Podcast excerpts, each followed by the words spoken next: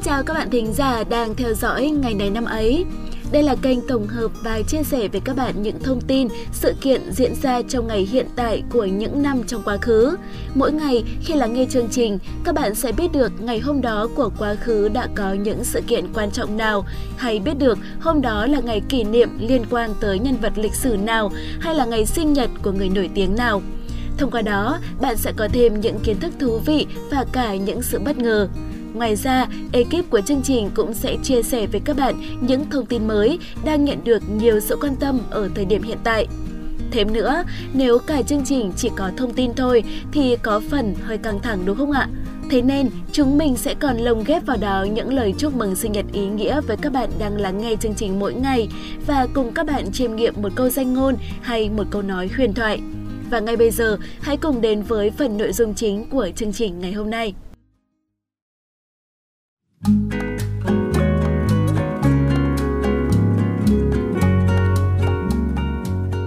Bạn thân mến, hôm nay là ngày mùng 5 tháng 12, ngày 339 trong năm. Lời đầu tiên, xin được thay mặt ekip của chương trình gửi lời chúc mừng sinh nhật tới tất cả các bạn có sinh nhật trong ngày hôm nay. Chúc các bạn sẽ có một ngày thật hạnh phúc bên cạnh gia đình, bạn bè, đồng nghiệp. Một tuổi mới nữa lại tới rồi phải chẳng có lý do gì để ngần ngại làm những điều mình thích và mình muốn làm thời gian sẽ chẳng chờ đợi ai cả. Bạn sẽ không cảm thấy tiếc nuối thời gian qua nếu bạn luôn sống hết mình và cố gắng cho ước mơ, mục tiêu của bản thân. Chúc bạn sẽ có một hành trình mới với nhiều trải nghiệm quý giá, nhiều bài học giá trị. Đó chính là những tài sản tuyệt vời trên con đường trưởng thành của chính bạn.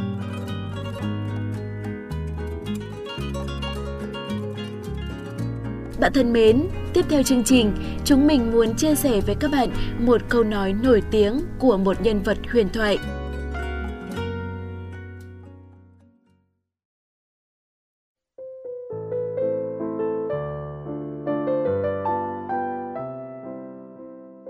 ngày hôm nay, mùng 5 tháng 12 vào năm 2013, là ngày mất của cố Tổng thống Nam Phi Nelson Mandela. Năm nay là tròn 8 năm ngày mất của ông. Ông được biết đến là người đã dùng cả cuộc đời của mình để đấu tranh cho quyền bình đẳng. Ông trở thành biểu tượng chống phân biệt chủng tộc không chỉ ở quốc gia Nam Phi mà còn của nhân dân yêu chuộng hòa bình và bình đẳng trên toàn thế giới. Cuộc đời của cố Tổng thống Nelson Mandela là một câu chuyện vĩ đại như một nguồn cảm hứng bất tận để động viên con người luôn sống tốt, sống vị tha và vượt qua mọi nghịch cảnh. Trong suốt cuộc đời của mình, ông đã có những câu nói rất nổi tiếng và những câu nói đó đã trở thành huyền thoại, được thế hệ sau vẫn còn nhắc mãi. Và một trong số những câu nói đó chính là Khi tôi bước ra khỏi phòng giam của mình, đi qua cánh cổng nhà tù để được tự do, tôi đã hiểu rõ ràng rằng nếu không thể để lại nỗi đau và sự oán hận của mình ở lại đằng sau, thì chính là tôi vẫn còn đang ở trong nhà tù. Vâng, thưa các bạn, câu nói trên dường như đã thể hiện được lý tưởng suốt cuộc đời của Tổng thống Nelson Mandela. Ông mong muốn một xã hội dân chủ và tự do, trong đó mọi người dân sống với nhau hòa thuận và bình đẳng, không có thù ghét và oán hận. Các bạn thân mến, cuộc đời của chúng ta sẽ trải qua rất nhiều chuyện, cả chuyện tốt đẹp và cả những chuyện tồi tệ. Khi gặp phải những chuyện tồi tệ, ta có thể nảy sinh sự đau đớn và lòng thù hận. Thế nhưng, có cho phép sự đau đớn và lòng thù hận đó tồn tại mãi trong ta hay không thì hoàn toàn là do ta quyết định. Dù người khác có đối xử ác với ta bao nhiêu, làm tổn thương ta tới thế nào, nhưng nếu ta có tấm lòng độ lượng, khoan dung và suy nghĩ tích cực thì thù hận sẽ được xóa bỏ. Suy nghĩ tích cực ở đây là gì? Đó là nghĩ rằng những chuyện đó giúp ta hiểu hơn về cuộc sống đa màu, về bản chất của những mối quan hệ, về cách lựa chọn người đồng hành và cả về cách để vượt qua nghịch cảnh. Đừng bao giờ nuôi dưỡng thù hận, bởi như thế sẽ chẳng khác nào ta tự nhốt bản thân mình trong ngục tù tăm tối và từ từ chết đi. Ngọn lửa của thù hận sẽ thiêu đốt chính ta trước khi ta truyền ngọn lửa đó sang người làm ta tổn thương bởi thế, hãy học cách tha thứ và bỏ qua. Hãy trả cho tâm hồn ta được tự do và tìm tới những điều tốt đẹp. Tha thứ cho người khác không phải là vì họ mà vì chính bản thân ta. Bởi điều ta thực sự cần là sự bình yên, thư thái trong tâm hồn. Đừng để thù hận làm mất đi những ngày tháng tươi đẹp vốn có của ta, mất đi những gì quý giá hiện hữu xung quanh mình cũng như câu chuyện về cuộc đời của Tổng thống Nelson Mandela. Nếu ông không để lại thù hận, không chán ghét thù hận, thì ông đã không làm nên được những điều vĩ đại và phi thường như vậy. Sau 27 năm ngồi tù, ông đã bỏ lại thù hận phía sau để trở thành một người tự do thực thụ. Ông dẫn dắt cuộc đấu tranh đi theo một con đường không ngờ tới, là con đường của thứ tha, hòa giải. Không hề có thù hận đẫm máu, không hề có một cuộc vùng lên cướp chính quyền. Nhờ đó, đất nước và người dân Nam Phi của ông cũng được hưởng thụ một nền tự do đúng nghĩa. Các bạn ạ, tâm hồn của ta chứa đựng điều gì là do chính ta lựa chọn. Đừng chỉ vì những tức giận tức thời mà hủy hoại cuộc sống tươi đẹp.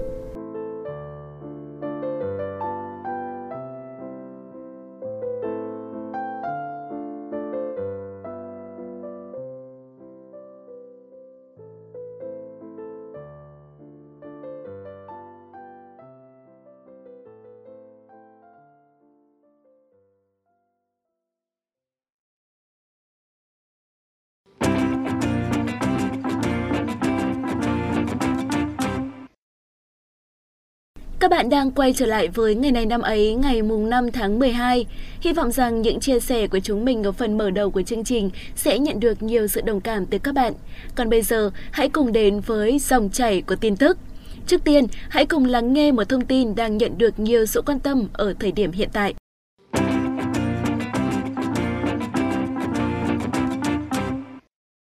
Các bạn thân mến, hơn một tuần vừa qua, dường như cả thế giới đều dành sự quan tâm đến biến chủng mới được cho là vô cùng đáng lo ngại của virus SARS-CoV-2, đó là biến chủng Omicron. Đây là một biến thể có số lượng đột biến rất cao, dễ dàng xâm nhập vào cơ thể con người và thậm chí còn có khả năng khiến người đã khỏi COVID-19 tái nhiễm biến thể này nhiều hơn hẳn so với những biến thể khác. Dưới đây sẽ là một vài thông tin mà có thể bạn cần biết về biến thể này. Các bạn thân mến, giới quan chức tại Nam Phi lần đầu tiên báo cáo về Omicron cho WHO vào ngày 24 tháng 11 vừa qua, sau khi số ca mắc biến thể này tăng mạnh vào nhiều tuần trước đó. Mẫu bệnh phẩm đầu tiên có chứa Omicron được phát hiện vào ngày 9 tháng 11 và cho tới hiện nay, số ca nhiễm Omicron đang gia tăng nhanh chóng tại Nam Phi. Tuy nhiên, quốc gia nào là nơi khởi phát của biến thể này hiện vẫn còn là một ẩn số. Tới nay, các ca mắc của Omicron được phát hiện ở gần hơn 20 quốc gia trên thế giới.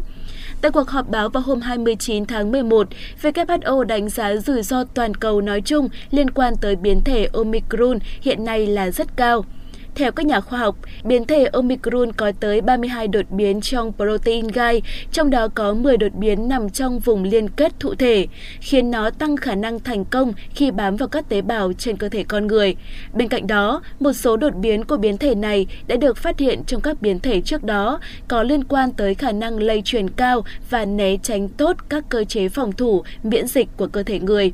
Hiện tại, giới khoa học vẫn chưa thể đưa ra một kết luận chắc chắn rằng Omicron có gây ra những triệu chứng nặng hơn so với những biến thể trước đó hay không.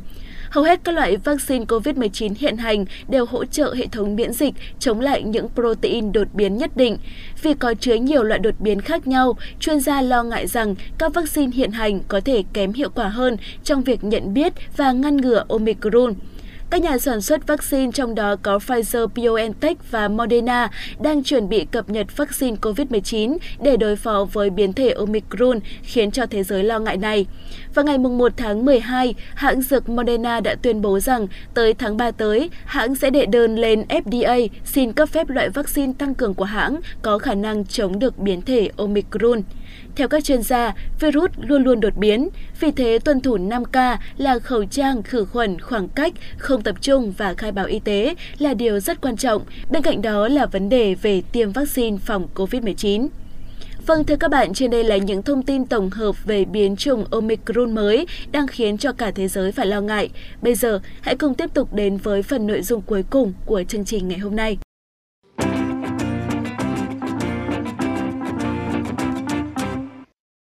Các bạn thân mến, cảm ơn các bạn Các bạn thân mến, cảm ơn các bạn đã ở lại lắng nghe chương trình tới phút này.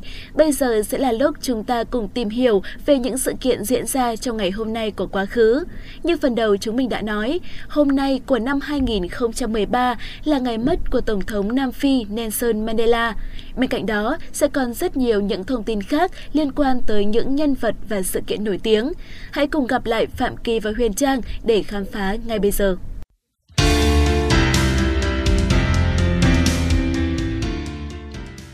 Xin chào tất cả các bạn thính giả thân thương của tôi đang lắng nghe ngày này năm ấy và cũng xin chào MC Phạm Kỳ thân thiết, đáng yêu, luôn luôn chịu đựng tôi trong suốt cả thời gian qua. xin chào Huyền Trang, mà hôm nay là ngày thú tội à? Sao tự nhiên thái độ lạ thế nhỉ? Hôm nay tôi đang tâm trạng không được tốt. Ừ, lại có chuyện gì đâu bạn tôi? Tôi buồn vì không hiểu vì sao tôi buồn, thế mới nói. Đúng là con gái, giờ giờ ương ương, không biết được nào một lần. Nhưng mà hôm nay lại gặp được tất cả mọi người, gặp Phạm Kỳ, rồi lại cùng mọi người quay ngược thời gian trở về quá khứ vào ngày mùng 5 tháng 12 thì tâm trạng của Trang đã tốt lên rất nhiều rồi. Cảm ơn mọi người. Ôi rồi, nếu như bạn Trang của chúng ta nói như vậy thì Kỳ lại không có lý do gì để mà chần chừ nữa. Nào, chúng ta hãy cùng đến với ngày mùng 5 tháng 12 với những thông tin thú vị và bổ ích thôi. Đầu tiên sẽ là những thông tin trong nước.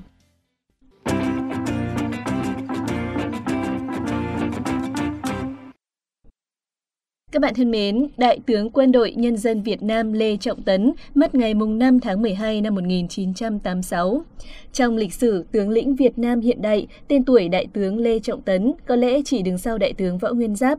Ông từng là chỉ huy các chiến dịch vang danh thời chống Mỹ và là phó chỉ huy của chiến dịch Hồ Chí Minh, kiêm tư lệnh cánh quân phía đông đập tan mọi cánh cửa tử thủ, phòng tuyến của địch, tiến thẳng vào giải phóng Sài Gòn trưa ngày 30 tháng 4 năm 1975, bắt Tổng thống Dương Văn Minh kết thúc cuộc chiến tranh chống Mỹ cứu nước, thống nhất Tổ quốc. Đại tướng Lê Trọng Tấn có tên thật là Lê Trọng Tố, quê ở Yên Nghĩa, Hoài Đức, Hà Tây cũ, nay là thành phố Hà Nội. Ông tham gia mặt trận Việt Minh, làm công tác binh vận ở khu vực sân bay Bạch Mai bắt đầu từ năm 1944. Trong cuộc kháng chiến chống Pháp từ 1946 đến 1954, ông là người chỉ huy quân đội ở khu 14, liên khu 10, đường 4 và đặc biệt là ở chiến trường Điện Biên Phủ. Do những thành tích và công lao ở thời kỳ kháng chiến chống Pháp, đến năm 1961, ông được phong quân hàm thiếu tướng và làm phó tổng tham mưu trưởng Quân đội Nhân dân Việt Nam. Từ năm 1964 đến năm 1975, ông được cử vào chiến trường miền Nam hoạt động kháng chiến chống Mỹ, làm phó tư lệnh quân giải phóng miền Nam Việt Nam, tư lệnh nhiều chiến dịch. Đặc biệt, trong chiến dịch Hồ Chí Minh, giải phóng miền Nam thống nhất đất nước, thì ông là phó tư lệnh chiến dịch do những thành tích hoạt động trong kháng chiến chống Mỹ và làm nhiệm vụ quốc tế. Năm 1984, ông được phong quân hàm đại tướng, làm tổng tham mưu trưởng Quân đội Nhân dân Việt Nam, Thứ trưởng Bộ Quốc phòng và làm ủy viên Trung ương Đảng các khóa 4 và khóa 5. Nhắc đến đại tướng Lê Trọng Tấn, người ta thường gọi ông là thiên tài quân sự, là dũng tướng, là tướng trận. Đơn giản vì ông là vị tướng luôn có mặt trong mọi chiến trường nóng bỏng nhất. Cuộc đời ông là câu chuyện dài về những chiến công lẫy lừng, với những trận chiến quyết định vận mệnh của cả dân tộc như trong chiến dịch Điện Biên Phủ năm 1954 hay chiến dịch Hồ Chí Minh mùa xuân năm 1975.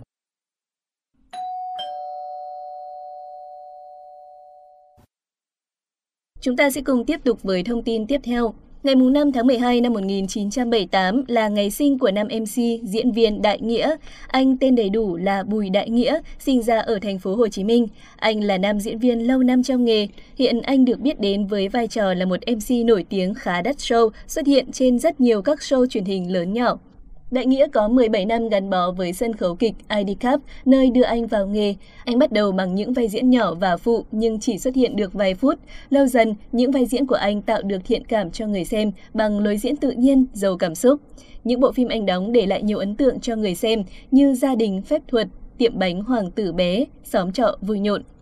Những năm đầu lại đây, Đại Nghĩa ít xuất hiện trong vai trò diễn viên, mà thay vào đó, hình ảnh của nam diễn viên lại trở thành gương mặt thân quen ở khá nhiều game show truyền hình trong vai trò người cầm mic. Với kinh nghiệm dày dặn 3 năm qua, cách dẫn dắt chương trình lôi cuốn, khéo léo của MC Đại Nghĩa đã mang đến cho người xem cảm giác không hề nhàm chán hay lố lăng mà mọi thứ đều dung hòa ở sự vui tươi, dí dỏm. Hiện nay, dù đã ngoài 40 tuổi, nhưng anh vẫn sống độc thân và thường xuyên đi làm từ thiện khắp nơi cùng các nhà hảo tâm khác. Và thông tin vừa rồi về MC diễn viên Đại Nghĩa cũng đã khép lại phần sự kiện trong nước. Tiếp theo, mời các bạn cùng đến với sự kiện thế giới.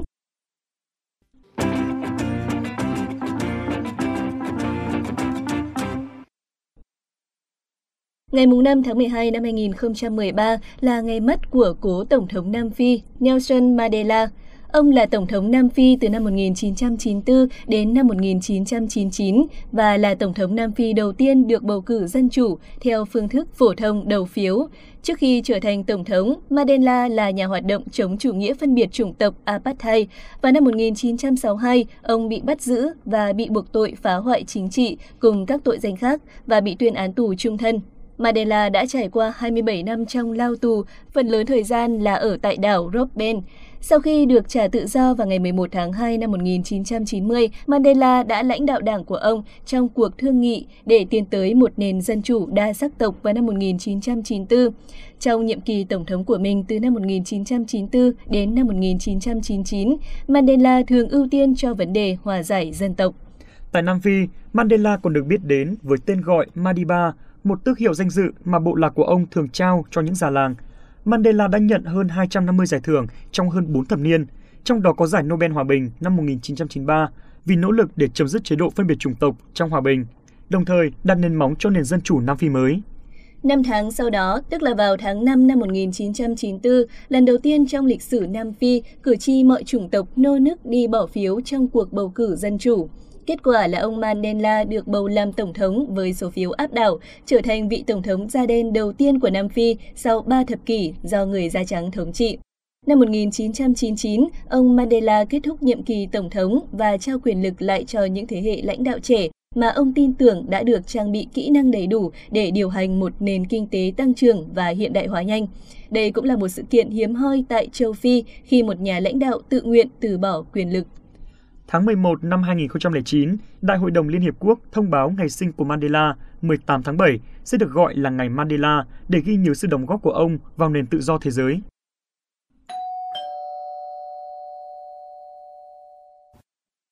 Và thông tin vừa rồi cũng đã khép lại chương trình ngày này năm ấy hôm nay. Xin chào và hẹn gặp lại các bạn trong số phát sóng ngày mai.